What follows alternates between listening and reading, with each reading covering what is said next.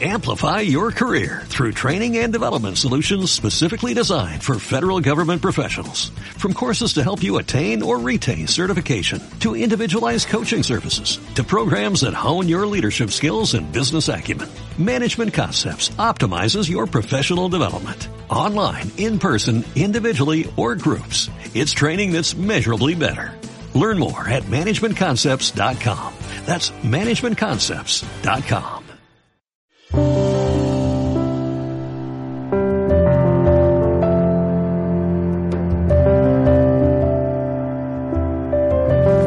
Semana número 11 significa que llevamos más de dos meses. Sin embargo, todavía estamos en el inicio de este maravilloso itinerario donde la Virgen nos está enseñando cada semana a amar más a su Hijo con esta fascinante espiritualidad del agradecimiento, a la que todos están invitados a vivir en su vida.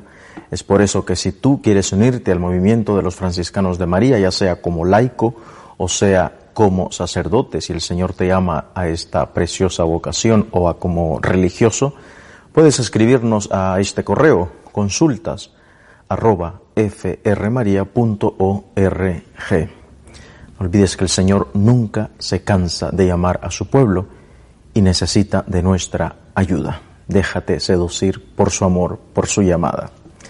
La semana pasada meditábamos sobre un tema importantísimo que son las enseñanzas de Jesucristo y habíamos dicho que si aceptamos a Jesucristo como nuestro Salvador, debemos aceptar a Jesucristo pues en su persona integral, el Cristo total podemos decir. Y por lo tanto, eh, también debemos eh, eh, aceptar sus enseñanzas. No es que amo a Jesús, pero no me gustan estas enseñanzas de Jesús. Y por lo tanto, le amo, pero esto no lo practico. O esta cosa que él dijo, esta enseñanza que él dijo, no estoy de acuerdo y no la practico, pero yo le amo. Eso ya sería no amarle.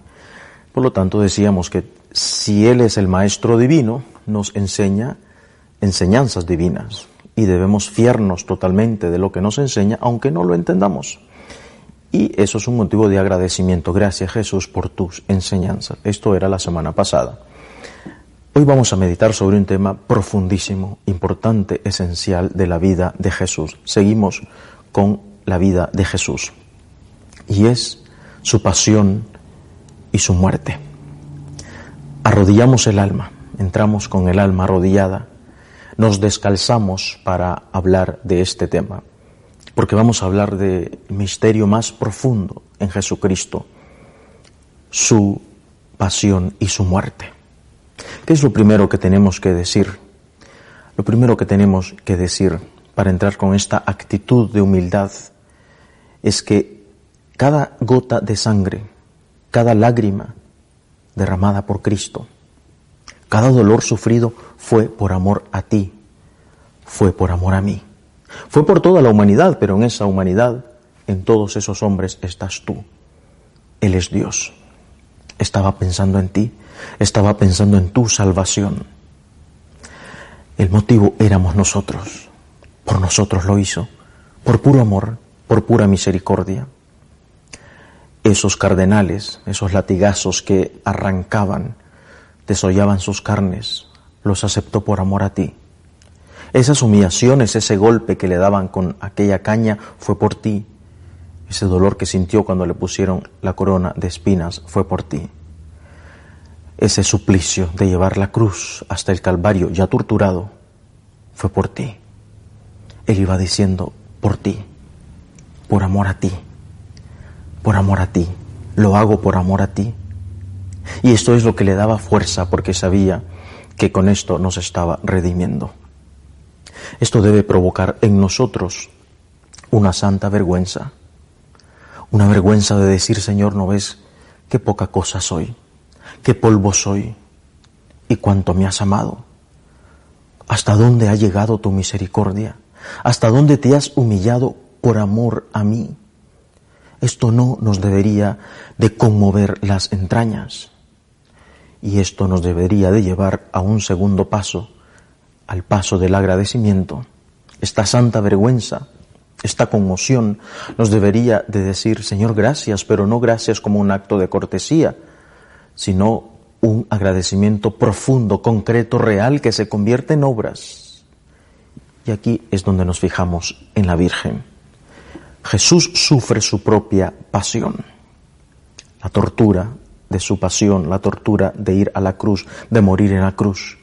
Pero a la par ella está sufriendo su propia pasión.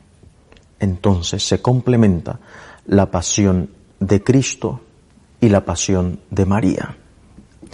Y es por eso que la tradición de la Iglesia siempre la ha visto como la colaboradora, la corredentora, en el sentido que le ayuda a Jesús en la obra de la redención.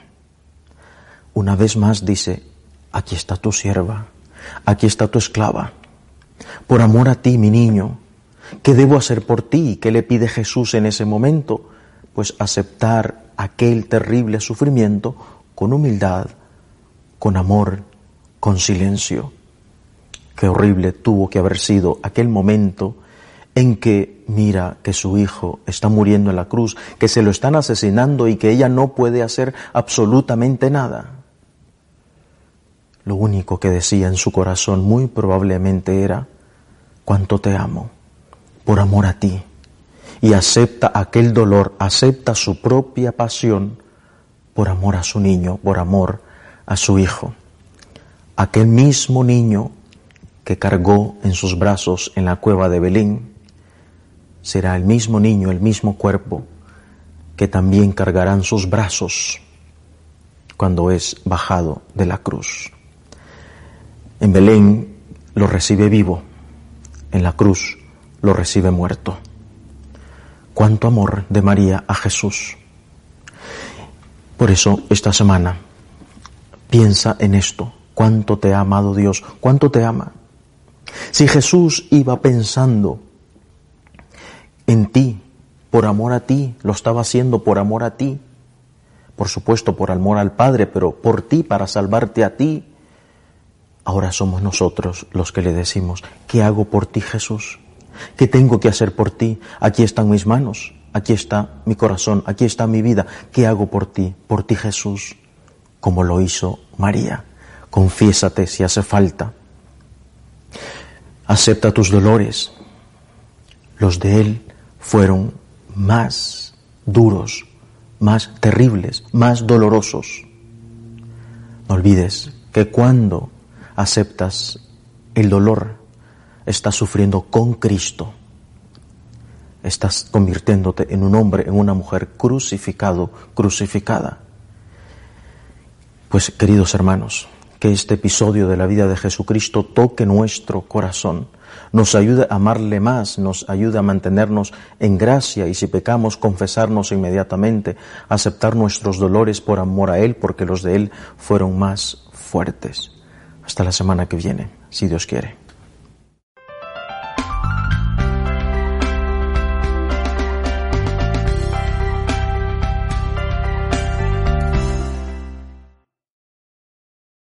Amplify your career through training and development solutions specifically designed for federal government professionals. From courses to help you attain or retain certification, to individualized coaching services, to programs that hone your leadership skills and business acumen, Management Concepts optimizes your professional development. Online, in person, individually, or groups. It's training that's measurably better.